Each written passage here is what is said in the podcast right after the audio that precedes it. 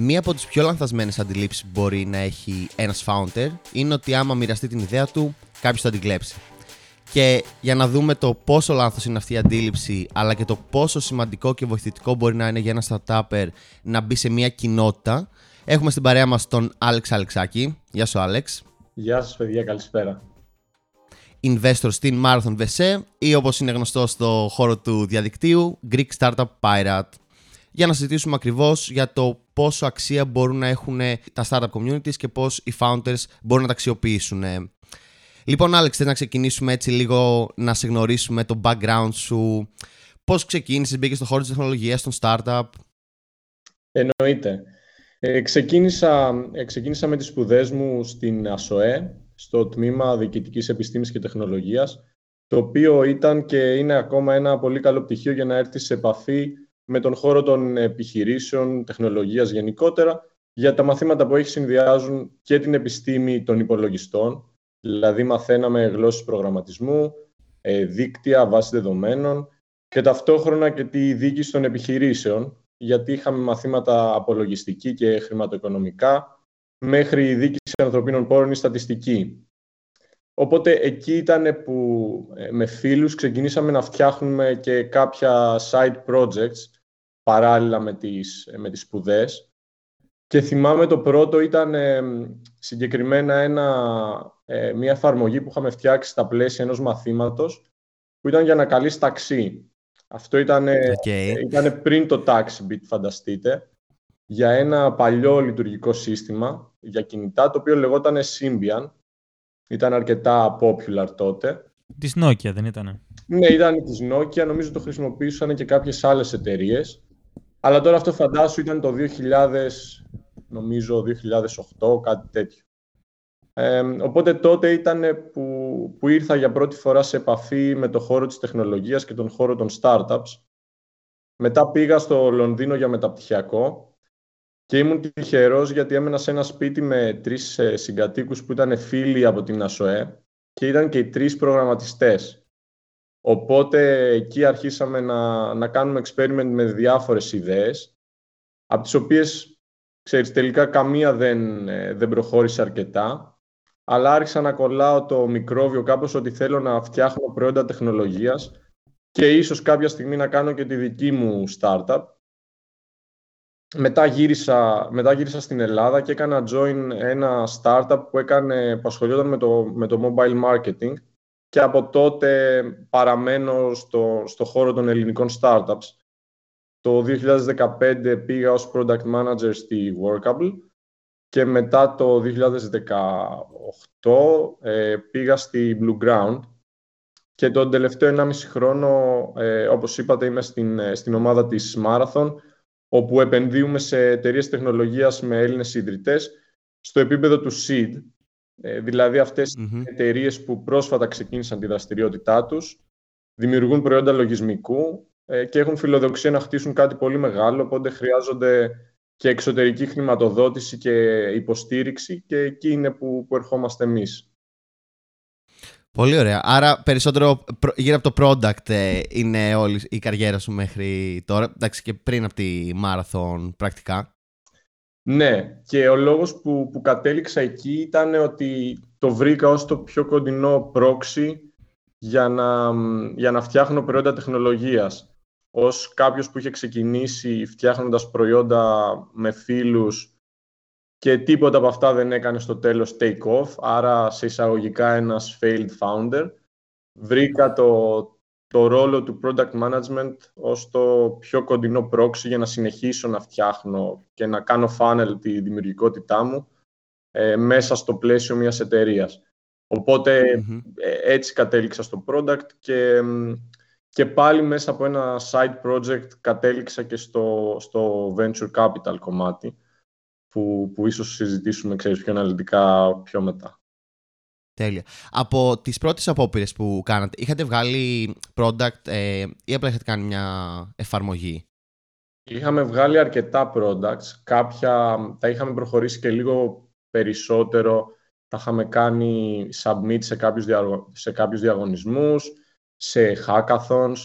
Είχαμε φτιάξει από το πρώτο που σας είπα ήταν αυτό με τα ταξί. Είχαμε φτιάξει μια εφαρμογή που ήταν ένα παιχνίδι γνώσης για κινητά τηλέφωνα, τότε που ήταν πολύ popular τα trivia games.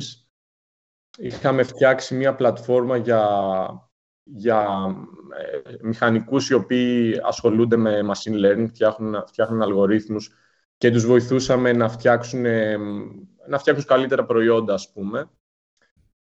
Οπότε όλα αυτά ήταν live, είχαν βγει και είχαμε και κάποιους χρήστες, αλλά εν τέλει κανένα δεν προχώρησε πάρα πολύ. Mm-hmm. Από αυτήν εδώ την εμπειρία που, okay, σε εισαγωγικά ήταν, δεν προχώρησαν, αλλά είχες κάποια κύρια learnings που μετά στην παρακάτω πορεία σου σε βοήθησαν? Ναι, αρκετά. Νομίζω το κυριότερο είναι ότι για να χτίσεις κάτι πρέπει να είσαι in love ουσιαστικά με το πρόβλημα που θες να λύσεις, και παράλληλα πρέπει να είσαι σίγουρος ότι θες να το λύσεις με τους συγκεκριμένους ανθρώπους, οι οποίοι είναι οι co-founders σου. Και τα δύο θα σου χρειαστούν, γιατί ο δρόμος του να φτιάχνεις ένα προϊόν και ειδικότερα να κάνεις μια startup είναι συνήθως πολύ μακρύς, θα έχεις πολλές δυσκολίες, πολλά σκαμπανεβάσματα. Οπότε αν δεν θες πραγματικά να λύσεις το πρόβλημα αυτό, είτε δουλεύεις με μια ομάδα που δεν σε συμπληρώνει, δεν είναι και οι ίδιοι το ίδιο πορωμένοι να λύσουν το πρόβλημα το οποίο λύνεις, τότε είναι πολύ πιθανό κάποια στιγμή να στραβώσουν τα πράγματα, το οποίο θα έχει πολλές αφορμές για να συμβεί. Π.χ. μπορεί να είναι ότι δεν βρίσκεις εύκολα τους πρώτους σου πελάτες ή δεν βρίσκεις λεφτά από επενδυτές, αν ψάχνεις τελικά εξωτερική χρηματοδότηση, ή να έχεις ανταγωνισμό. Ας πούμε, πολλές φορές στο παρελθόν εμείς σταματήσαμε προϊόντα που φτιάχναμε γιατί βλέπαμε ότι τελικά μόλις ήρθε μια μεγάλη εταιρεία και έχτισε κάτι ανταγωνιστικό. Όλα αυτά είναι πράγματα που, ξέρεις, τα μαθαίνεις στην πορεία, αλλά νομίζω το πιο σημαντικό είναι ότι το πρόβλημα το οποίο λύνεις πρέπει να θες πραγματικά να το λύσεις, και ιδανικά να έχεις και κάποια insights γύρω από αυτό το πρόβλημα. Να το έχεις βιώσει, ώστε να ξέρεις ότι η λύση αυτού του προβλήματος είναι προς τα εκεί που θέλω να χτίσω κάτι. Mm-hmm. Ναι. Και ότι φτιάχνεις κάτι που πραγματικά χρειάζεται κιόλας. Γιατί και με τον Κωνσταντίνο τον Κοβεδάρο το είχαμε συζητήσει, ότι καμιά φορά οι startuppers χτίζουν προϊόντα που τους αρέσουν και μετά βλέπουν πόσο κάνει fit αυτό, ενώ κάπως θα πρέπει να είναι η διαδικασία να βλέπεις τι ανάγκη υπάρχει, μου αρέσει αυτή η ανάγκη, θέλω να τη λύσω, και να προχωράς. Ναι, 100%. Πρέπει να κάνεις οψές με το να λύσεις το πρόβλημα των πελατών σου, το οποίο, για να ξέρεις ποιο είναι το πρόβλημα των πελατών σου, πρέπει είτε να είσαι εσύ ο ίδιος, να μοιράζεσαι εσύ ο ίδιος το πρόβλημα αυτό, είτε να είσαι μέρος των μελλοντικών πελατών σου, και παράλληλα να επικοινωνείς συνέχεια, να έχεις έναν ανοιχτό διάβλο επικοινωνίας με τους ανθρώπους που έχουν το πρόβλημα αυτό. Αλλιώς, ένα πολύ κλασικό πρόβλημα είναι ότι ξεκινάνε πολλοί και χτίζουν κάτι μόνοι τους, με μια ιδέα που έχουν στο μυαλό τους, χτίζοντας σε μια γυάλα. Αυτό είναι εντελώς ανάποδο με τη σωστή λογική, γιατί μπορεί να καταλήξεις να έχεις χτίσει κάτι και στο τέλος, αφού το χτίσεις, να βγεις έξω και να καταλάβεις ότι τελικά κανένας δεν έχει το πρόβλημα που πας να λύσεις. Και επίσης σημαντικό είναι ότι μπορεί και κανένας να μην... Μπορεί κάποιοι να έχουν το πρόβλημα, αλλά να μην είναι διατεθειμένοι να πληρώσουν για τη λύση του προβλήματος. Οπότε όλα αυτά είναι πράγματα τα οποία πρέπει να τα έχεις αποκρυπτογραφήσει όσο πιο πριν γίνεται. Ακόμα πριν ξεκινήσεις να χτίζεις την ιδέα σου. Ναι. Και εδώ είναι πολύ σημαντικό, είναι πολύ σημαντικός και ο ρόλος που έχουν τα διάφορα communities, γιατί υπάρχει η λογική ότι πρώτα απ' όλα επικοινωνώ με τους πελάτες, με τους πιθανούς πελάτες μου, χτίζω ένα community γύρω από αυτούς, και αφού έχω χτίσει το community, τότε όταν δημιουργήσω και το προϊόν που λύνει το πρόβλημά τους, έχω επί της ουσίας ένα έτοιμο πελατολόγιο. Οπότε συνεχίζει πάρα πολύ με το αρχικό distribution. Όλα αυτά είναι πράγματα που βοηθάνε πολύ για να ξεκινήσεις να κάνεις kickstart πιο γρήγορα την ιδέα σου. Εντάξει, θα σου ζητήσουμε να μας προτείνεις και πηγές και είμαι σίγουρος ότι θα μας πεις και για το The Mom Test αλλά και για το Lean Startup, γιατί είναι Ευαγγέλια νομίζω σε αυτό το κομμάτι, το market fit και το τι πρόβλημα πάω να λύσω. Είπες λίγο για communities και θα πάμε μετά να μιλήσουμε για τα communities, γιατί όλο αυτό που έχεις δημιουργήσει εσύ είναι πολύ χρήσιμο νομίζω για αυτό που λέμε το οικοσύστημα startup στην Ελλάδα. Όμως να πάμε λιγάκι από την πλευρά του VC που ήσουν στη Marathon VC και τι σε οδήγησε ας πούμε σε ένα αυτό και πώς έγινε αυτή η μετάβαση. Ναι, η μετάβαση στην πλευρά του Venture Capital έγινε το 2020, αφού είχα ξεκινήσει στην αρχή εντελώς ανώνυμα ένα μέσο για τις ελληνικές startups στο Twitter με όνομα Greek Startup Pirate. Ο λόγος που το ξεκίνησα ήταν ότι βρισκόμουν ήδη αρκετά χρόνια μέσα στο industry και έβλεπα ότι έλειπε ένα μέσο για να ενημερώνεσαι για οτιδήποτε συμβαίνει. Ποιοι σήκωσαν χρήματα, ποιες είναι startups, ποιοι προσλαμβάνουν. Όλες αυτές τις πληροφορίες μπορεί να υπήρχαν, αλλά ήταν διάσπαρτες σε πολλά και διαφορετικά μέρη. Οπότε οι περισσότεροι από εμάς δεν είχαν συχνή ενημέρωση. Γι' αυτό και το ξεκίνησα. Άρα και πάλι έλυνα ένα πρόβλημα το οποίο είχα εγώ ίδιος. Και έβλεπα ότι και οι άνθρωποι με τους οποίους δούλευα μαζί είχαν και μοιραζόμασταν το ίδιο πρόβλημα. Και επίσης ένας άλλος λόγος ήταν ότι έβλεπα πολλές ομάδες, πολλές ελληνικές startups να δημιουργούν προϊόντα που ήταν πραγματικά παγκόσμιας εμβέλειας και δεν έπαιρναν το credit που τους αναλογούσε και μέσα και έξω από το community. Οπότε ξεκίνησα με ένα λογαριασμό στο Twitter. Έφτιαξα στη συνέχεια, έφτιαχνα κάθε μήνα λίστες με τις διαθέσιμες θέσεις εργασίας από startups στην Ελλάδα και στην πορεία έφτιαξα και ένα newsletter που μάζευα όλα τα resources που έβρισκα, είτε αυτά ήταν γύρι χρηματοδότησης, είτε ήταν κάποια resources που μοιραζόντουσαν μέσα στο community άλλοι άνθρωποι. Ήθελα να τα μαζεύω σε ένα μέρος ώστε εύκολα κάποιος κάθε 2 εβδομάδες να μπορεί να τα βλέπει όλα συγκεντρωμένα. Για τις θέσεις που ανέφερες, για να μην πάμε και το ξεχάσουμε, είχες έρθει σε επικοινωνία με τις startups ή έμπαινες και ό,τι έβλεπες, γιατί το έκανες και πολύ ωραία σε Excel, με links, θέσεις, όλα αυτά αναλυτικά. Είχες αυτό το Excel ανοιχτό και είχες κάνει ένα call ότι όποιος έχει ανοιχτή θέση μπαίνει και το γράφει, ή έκανες εσύ κάποιο processing που έβλεπες τις θέσεις και τις έβαζες? Στην πολύ αρχή, ό,τι έβλεπα εγώ εκεί έξω, το πρόσθετα στη λίστα. Και ο λόγος ήταν ότι έλυνα ουσιαστικά το cold start πρόβλημα. Δεν ήθελα να περιμένω από τις εταιρείες να έρθουν σε επαφή με μένα. Άρα έλυνα το πρόβλημα του supply των θέσεων εργασίας, γιατί έκανα aggregate όλες τις διαθέσιμες θέσεις εκεί έξω, ή τέλος πάντων πολλές από τις διαθέσιμες θέσεις εκεί έξω. Οπότε αυτό το οποίο τραβούσε πιο πολύ ήταν το demand, ήταν ότι έβγαζα τις λίστες συγκεντρωμένα και ερχόντουσαν οι άνθρωποι που έψαχναν για θέσεις. Τότε, αν θυμάστε καλά, υπήρχαν και κάποιες απολύσεις, οπότε υπήρχε μια αναταραχή κάπως μέσα στο industry, άνθρωποι άλλαζαν δουλειές, υπήρχαν άλλες εταιρείες οι οποίες γνώριζαν πολύ υψηλό growth εκείνη την περίοδο λόγω και της πανδημίας. Άρα ο κόσμος μετακινούνταν λίγο περισσότερο από ό,τι πριν ξεκινήσει ο COVID. Άρα ξεκίνησα, έβαζα τις θέσεις, τις έκανα aggregate 1 φορά το μήνα και επειδή κατάλαβα ότι αυτό είναι κάτι που μπορεί να χρειάζεται κάποιος πολύ πιο συχνά από 1 φορά το μήνα, με έναν φίλο software engineer χτίσαμε και τη λίστα η οποία είναι τώρα στο site.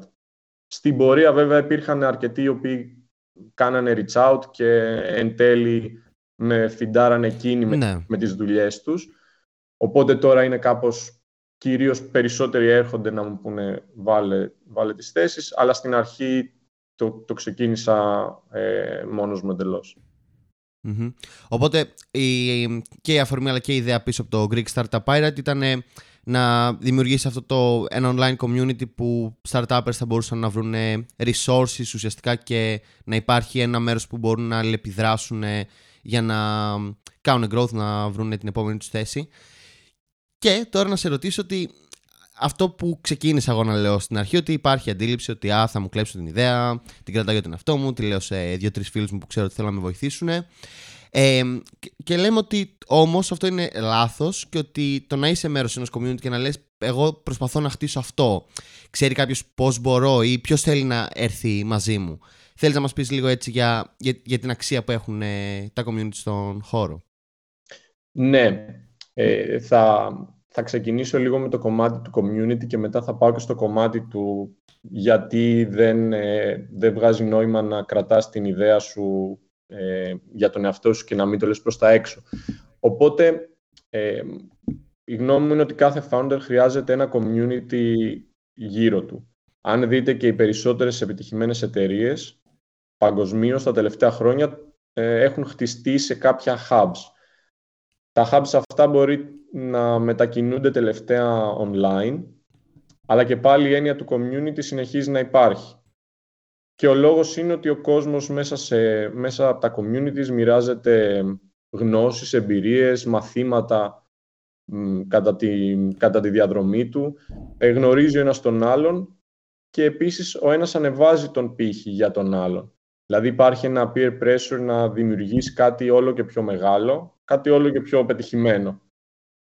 Ουσιαστικά, αν βλέπεις ότι ο διπλανός σου χτίζει κάτι γαμάτο και μπαίνεις και εσύ στο τρυπάκι να χτίσεις κάτι και εσύ πολύ ωραίο, αυτό ανεβάζει το επίπεδο για όλους. Όταν είσαι εντελώς μόνος σου, απομονωμένος, η ενέργεια αυτή χάνεται πολύ συχνά.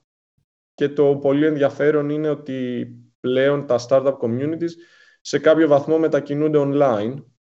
Βέβαια, σίγουρα το location ως ένα hub θα συνεχίσει να παίζει ρόλο, πιστεύω. Αλλά τώρα πλέον μπορείς πολύ πιο εύκολα να βρεις ανθρώπους με τους οποίους μοιράζεσαι τα ίδια ενδιαφέροντα, τα ίδια προβλήματα, μπορείς να τα βρεις online. Π.χ. μπορεί το community σου να είναι στο Twitter αυτή τη στιγμή ή να είναι σε ένα server στο Discord. Πρόσφατα συγκεκριμένα διάβαζα ότι οι co-founders του Coinbase γνωρίστηκαν στο Reddit. Οπότε η έννοια του community συνεχίζει να υπάρχει, αλλά πλέον δεν έχεις τόσο πολύ τα γεωγραφικά όρια που είχες στο παρελθόν. Δηλαδή, 10 χρόνια πριν ήταν πολύ πιο δύσκολο να χτίσεις κάτι από την Ελλάδα. Πλέον το να βρεις community στην Ελλάδα το οποίο να είναι σχετικό με σένα, ακόμα και αν δεν είναι co-located στην Ελλάδα οι άνθρωποι αυτοί, μπορείς να το βρεις πολύ πιο εύκολα.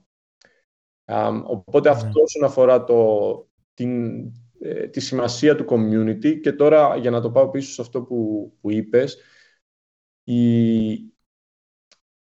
την ιδέα να στην κλέψει κάποιος είναι είναι μια έννοια που δεν θεωρώ ότι πολλοί τη μοιράζονται, αλλά δεν βγάζει πολύ νόημα. Δηλαδή όλα έχουν με το execution που έχεις, οι ιδέες είναι πολύ φτηνές, υπάρχουν και έξω και οι περισσότερες πιθανότητες είναι ότι και κάποιος άλλος ήδη το έχει σκεφτεί, είτε το έχει κάνει ήδη. Εκτός αν μιλάμε για κάτι το οποίο προέρχεται από πολύ μέσα από έρευνα, ίσως μέσα από top πανεπιστήμια, δεν ξέρω, αλλά οι περισσότερες ιδέες είναι εκεί έξω, οπότε αυτό το οποίο μετράει είναι η εκτέλεση που θα κάνεις, το execution και κατά πόσο αυτό λύνει το πρόβλημα το οποίο αρχικά θες να λύσεις, έχεις τα resources που χρειάζεσαι. Οπότε η ιδέα είναι, νομίζω, ένα πολύ μικρό κομμάτι της επιτυχίας.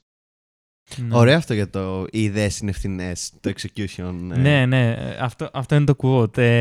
Και βλέποντας και στο site, το οποίο θα το έχουμε και στο businessundercover.gr, υπάρχει μια ολόκληρη σελίδα αφιερωμένη στα communities σε ελληνικά, από πιο tech-oriented για γλώσσες προγραμματισμού και frameworks μέχρι, ας πούμε, και για πιο marketing, όπως content marketing που βλέπω τώρα.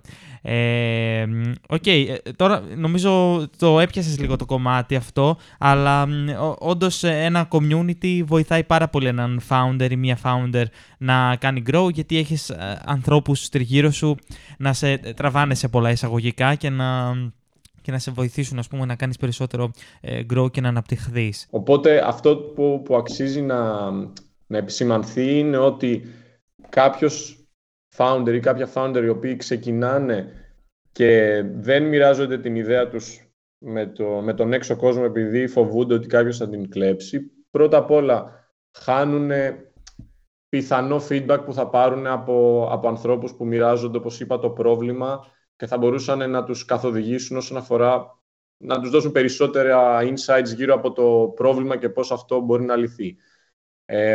Από πιθανούς συνεργάτες, πιθανούς πελάτες, ανθρώπους που θα ενδιαφέρονταν και θα έδιναν value αν τους έκαναν join στο ταξίδι τους, να δημιουργώντας μια startup.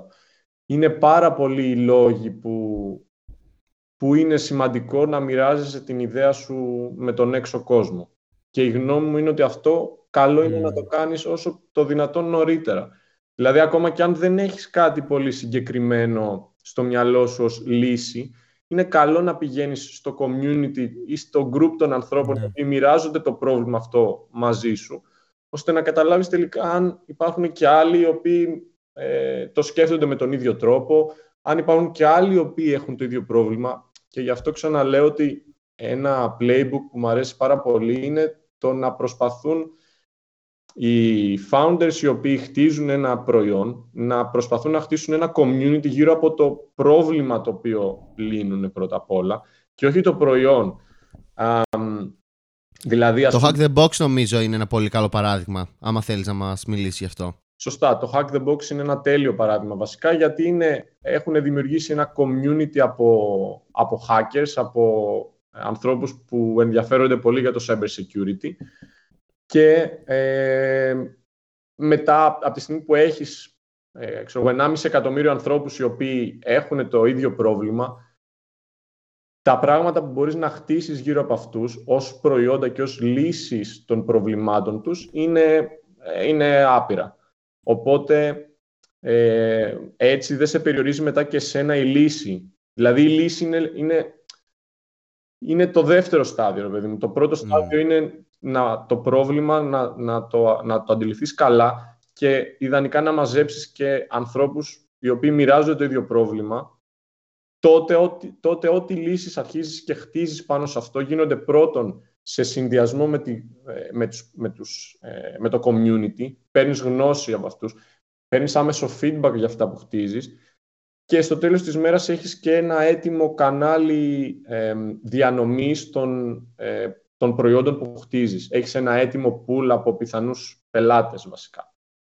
Άρα γι' αυτό λέω ότι ακόμα και αν δεν έχεις ξεκινήσει, αν δεν εστιάσεις πρώτα στη λύση του προβλήματος, στο προϊόν που χτίζεις, αξίζει πολύ να χτίσεις ένα community γύρω από το πρόβλημα το οποίο πας να λύσεις. Κιόλας και στην περίπτωση του Hack the Box και άτομα που ήταν ενεργά από την πλευρά των χρηστών στο community, μετά τους πήρανε και στην εταιρεία. Σωστά. Οπότε είναι πάλι η δύναμη που έχει ένα community, πέρα από το startup λοιπόν community, έχει πολύ νόημα και για το προϊόν που φτιάχνεις. Και υπάρχει κιόλας ένα movement τα τελευταία χρόνια που λέγεται community-led growth, το οποίο πατάει πάνω σε προηγούμενα movements σε εισαγωγικά για το πώς να χτίζεις ένα προϊόν, το οποίο βασική αρχή είναι ότι χτίζεις ένα community γύρω από το προϊόν σου, οι πελάτες σου είναι το community, οπότε έτσι λύνεις το πρόβλημα on steroids, γιατί έχεις ένα ολόκληρο community γύρω σου, το οποίο αποτελεί και το πιο ισχυρό παράγοντα επιτυχίας. γιατί είναι δύσκολο να το κάνει κάποιος να το αντιγράψει. Δηλαδή, εύκολα μπορεί να αντιγράψει κάποιος το προϊόν σου και συνήθως και γι' αυτό είναι... το έχουμε δει πολλές φορές, ναι. Και γι' αυτό είπα κιόλας ότι η σημασία έχει το να είσαι πραγματικά πορωμένος με το να λύσεις το πρόβλημα, γιατί πολλοί στην πορεία θα έρθουν... Θα προκύψουν ως ανταγωνιστές, θα χτίζουν παρόμοια πράγματα, παρόμοια features και το να έχεις ένα ισχυρό community γύρω από το προϊόν σου είναι ένα πολύ δυνατό στοιχείο διαφοροποίησης, το οποίο δεν μπορεί εύκολα να το αντιγράψει.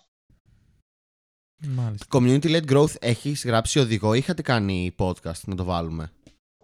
Είχαμε γράψει ένα post. Είχα γράψει ωραία, τέλεια. Με κάποια resources και με τα... τις βασικές αρχές πίσω από αυτό. Τέλειο, θα το βρείτε στο bisantigraphy.gr. Και Άλεξ, θες να μας πεις κάποιες πηγές ενημέρωσης ή έτσι και ωραία βιβλία, ας πούμε, που έχεις διαβάσει? Ή και communities που να κάνει join. Ναι. Καλά, θα τα βρουν κιόλας και εντάξει, προφανώς, άμα μπουν στο site σου. Sites, ναι, okay. Αλλά ναι, τις προτάσεις σου. Νομίζω ότι τουλάχιστον για μένα ο βασικότερος τρόπος ενημέρωσης αυτή τη στιγμή, αν το σκεφτούμε από μία έννοια top of the funnel, δηλαδή τα πράγματα που βλέπω πρώτα, είναι στο Twitter.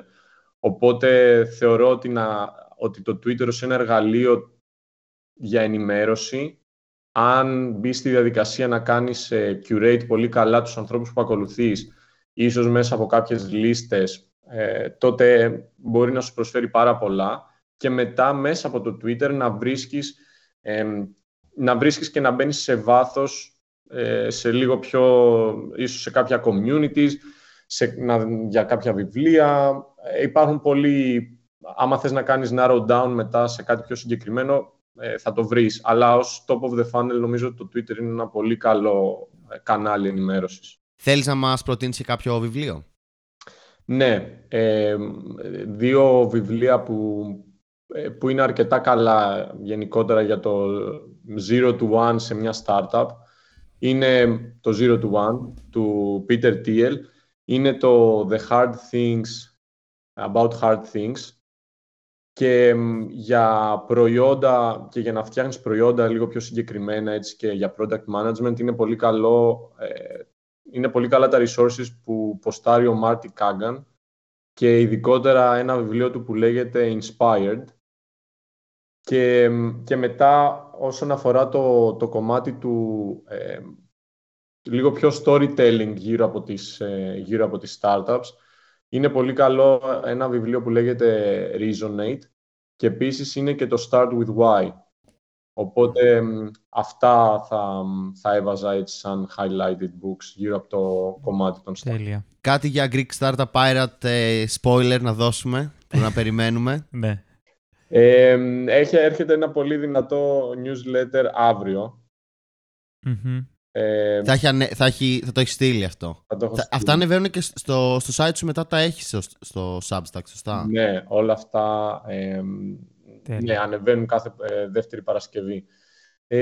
Άρα σίγουρα όταν ανέβει το επεισόδιο αυτό θα έχει φύγει, οπότε θα μπορεί να το βρει ο κόσμος. Περιμένετε όλο και περισσότερο περιεχόμενο γύρω από το πώς να ξεκινήσει ένας founder τα early days, δηλαδή από το 0 to 1. Οπότε ποια είναι τα προβλήματα που μοιράζονται οι άνθρωποι που ξεκινάνε κάτι στην πολύ αρχή. Σούπερ. Οπότε ένα Substack, θα έχουμε το link και γενικά θα έχουμε τα social σου, follow, ανεβάζεις πολύ χρήσιμο υλικό. Σας ευχαριστώ πολύ, παιδιά. Θα τα βρείτε όλα στο businessundercover.gr.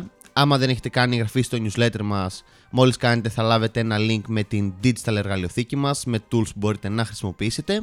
Και buplus.gr, υποστηρίζετε το podcast και βρίσκετε αποκλειστικό περιεχόμενο με τους καλεσμένους μας. Thank you, τα λέμε την επόμενη Τρίτη.